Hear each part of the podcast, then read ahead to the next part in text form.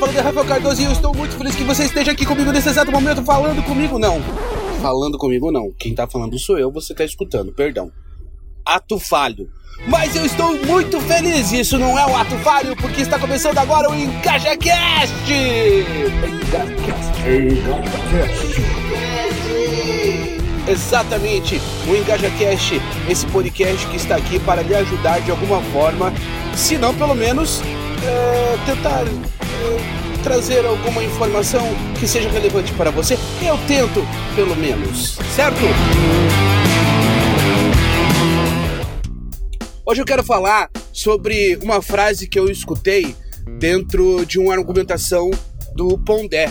Para quem não conhece Pondé, ele é um filósofo agora pop, é um filósofo aí que tem uma, uma grande é, um filósofo que tem uma grande contribuição aí é, com argumentação sobre questões existenciais e essas questões existenciais atreladas à prática da nossa vida. O que eu acho maravilhoso, porque antigamente a gente não tinha, eu pelo menos, né? Não vou dizer por todos, mas eu não tinha essa percepção de como a filosofia ela tem uh, um, um, uma importância muito grande nas tuas escolhas. E a partir do momento que eu me interessei por filosofia, e não é aquela filosofia, é, é aquela filosofia clássica, longínqua, é intangível, é algo mais sobre como que você pode aprender a raciocinar de forma mais coerente, coesa, né? E o meu amigo Pondé, no canal dele, e eu sugiro que se você se interesse por esse assunto, você também conheça o canal do YouTube do Pondé, que é muito legal, aliás. Ele falou dentro de um dos vídeos dele sobre a relação que a humanidade sempre teve com escolhas, né? E como que essas escolhas afetam a moral dessa pessoa, desse indivíduo. Por que, que eu estou falando isso? Porque geralmente nós empreendedores precisamos tomar escolhas, criar, criar é, é, é, caminhos a partir de decisões que não são tão claras assim para a grande maioria do nosso grupo, né? Algumas pessoas, inclusive, falam: Nossa, como você é louco, cara. Você não tem. Nossa, nada a ver o que você está fazendo. Nossa, nada a ver o que você escolheu. E é difícil para você que está na ponta da agulha, é difícil para você que está ali na, na, na, na, ponta da pirâmide, né? É, ficar toda hora se justificando sobre determinados, determinadas atitudes, determinados posicionamentos e decisões. Às vezes a sua decisão ela está calcada por uma série de experiências suas que não fazem sentido para os outros, mesmo inclusive que você argumente. E isso é muito complicado. Porque na verdade, como, quando você toma a decisão, você assume também as consequências dessas decisões, né? E como é difícil tomar decisões. Nós empreendedores não não não não, não queremos errar, né? Porém, a gente precisa tomar uma decisão e essa decisão ela vai gerar uma consequência, ela vai gerar um eco. Se esse eco, se essa consequência será algo positivo ou negativo, é o tempo que vai dizer. Por isso que cada vez mais você precisa se, se atualizar, amadurecer profissionalmente. Por quê? Porque isso faz com que você tenha condições de tomar decisões mais assertivas. E você todo santo dia no teu negócio, independente se o teu negócio é grande ou pequeno, precisa tomar decisão. Agora, como que a gente faz isso, né? Como que a gente coloca isso, é, é, é... como que a gente coloca isso na mesa para as pessoas entenderem que você também está nesse processo complexo e também precisa de acolhimento, de apoio, né? Não é, não é, aliás, o acolhimento e o apoio da equipe, por mais que seja uma, uma pessoa ou seja um time de colaboradores, precisa existir. O apoio precisa ser, ser é, inclusive recíproco, né?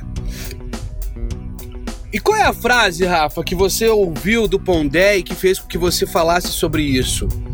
Olha só, e até a, a, a, provavelmente você vai é, a princípio, por conta inclusive da sua, do seu mindset é, é, relativo, né, do mindset que é provocado pelo, pelo senso geral da sociedade, né? Vão-se os anéis, ficam-se os dedos. Vão-se os anéis, ficam-se os dedos.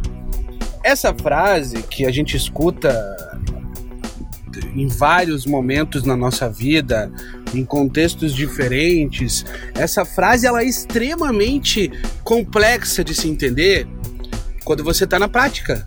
Porque quando a gente está na teoria, quando a gente lê essa frase, faz sentido é, você entender que na verdade você tem que preservar a sua, a, o seu bem-estar, a sua segurança, a sua, a sua, a sua é segurança, né? Na verdade, né? Ninguém vai cortar o próprio dedo.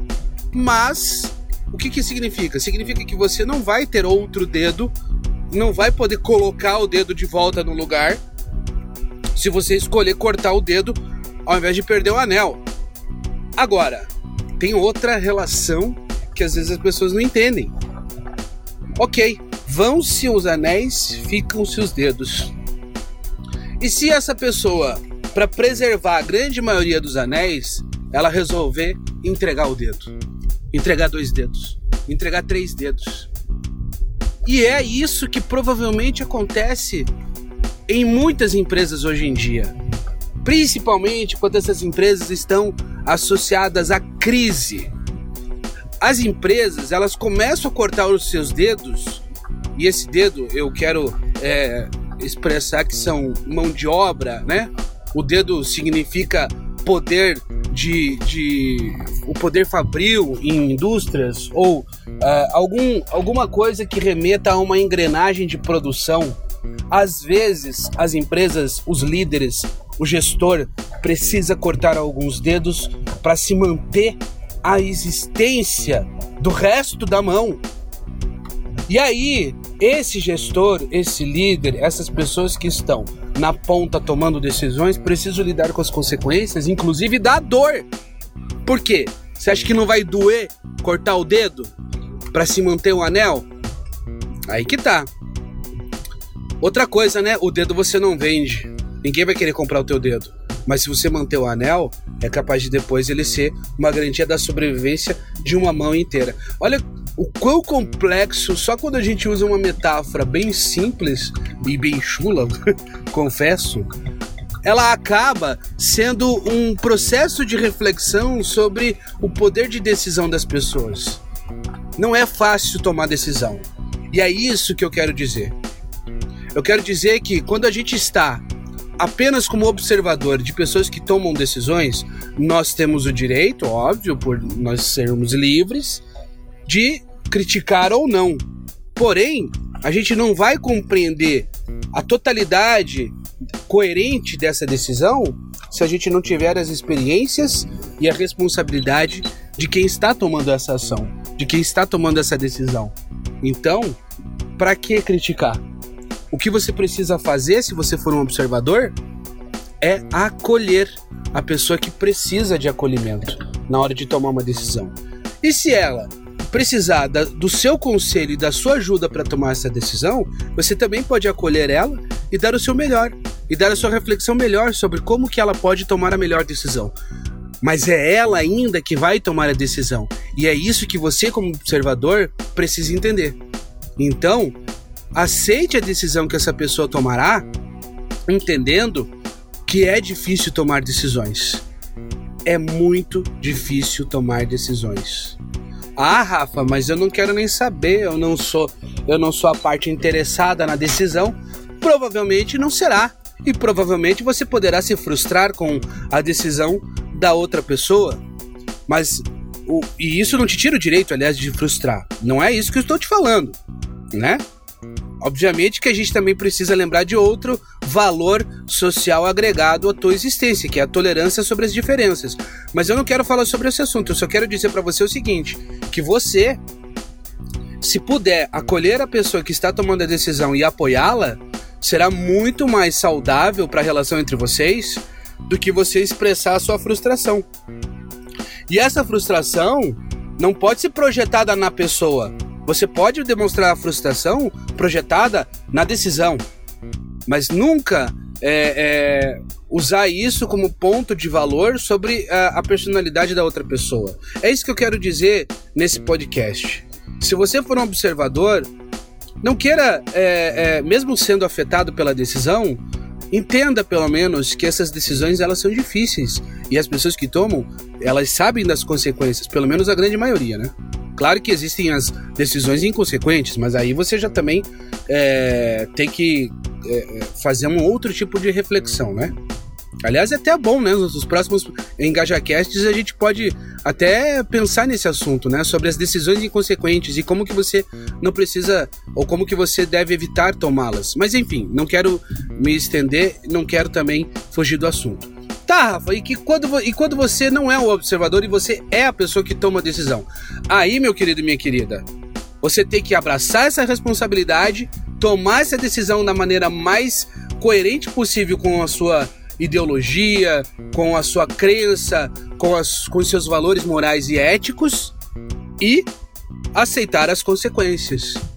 Porque, e, e outra coisa fundamental para você que toma decisões o que é importantíssimo, preste bem atenção, e isso vale inclusive o valor agregado nesse EngajaCast. Você que está agora aí na academia, você que está agora no carro, você que está agora no trânsito, você que está agora em casa, escutando pelo seu, seu PC enquanto você trabalha, ou se você está no teu escritório também está me escutando e obrigado pela sua audiência.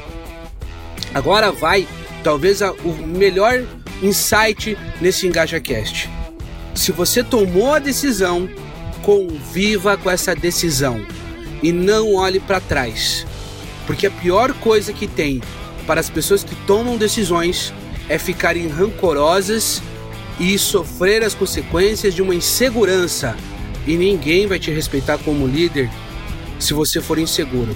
Se você tomou a decisão e depois fica sofrendo porque você deveria ter tomado a outra decisão, então você ainda não está pronto para tomar decisões.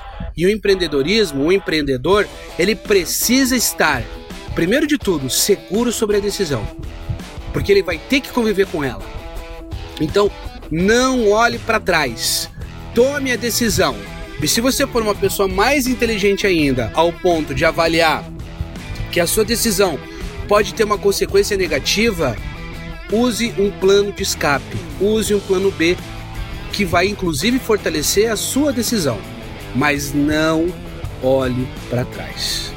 Certo, meu querido, minha querida? Eu espero de verdade, de coração, que esteja te ajudando.